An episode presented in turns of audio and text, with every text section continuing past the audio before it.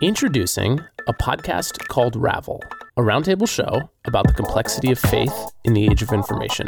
For some people, this complexity has caused the unraveling of their faith, and for other people, it's been enriching. We think good theology should be an exploratory dialogue, so we're going to sort through our own questions in real time over a couple drinks. I'm Josh. I'm Steven. And I'm Emily. Follow us on Instagram and Twitter at RavelPod and subscribe to Ravel wherever you get your podcasts. That's Ravel spelled R A V E L.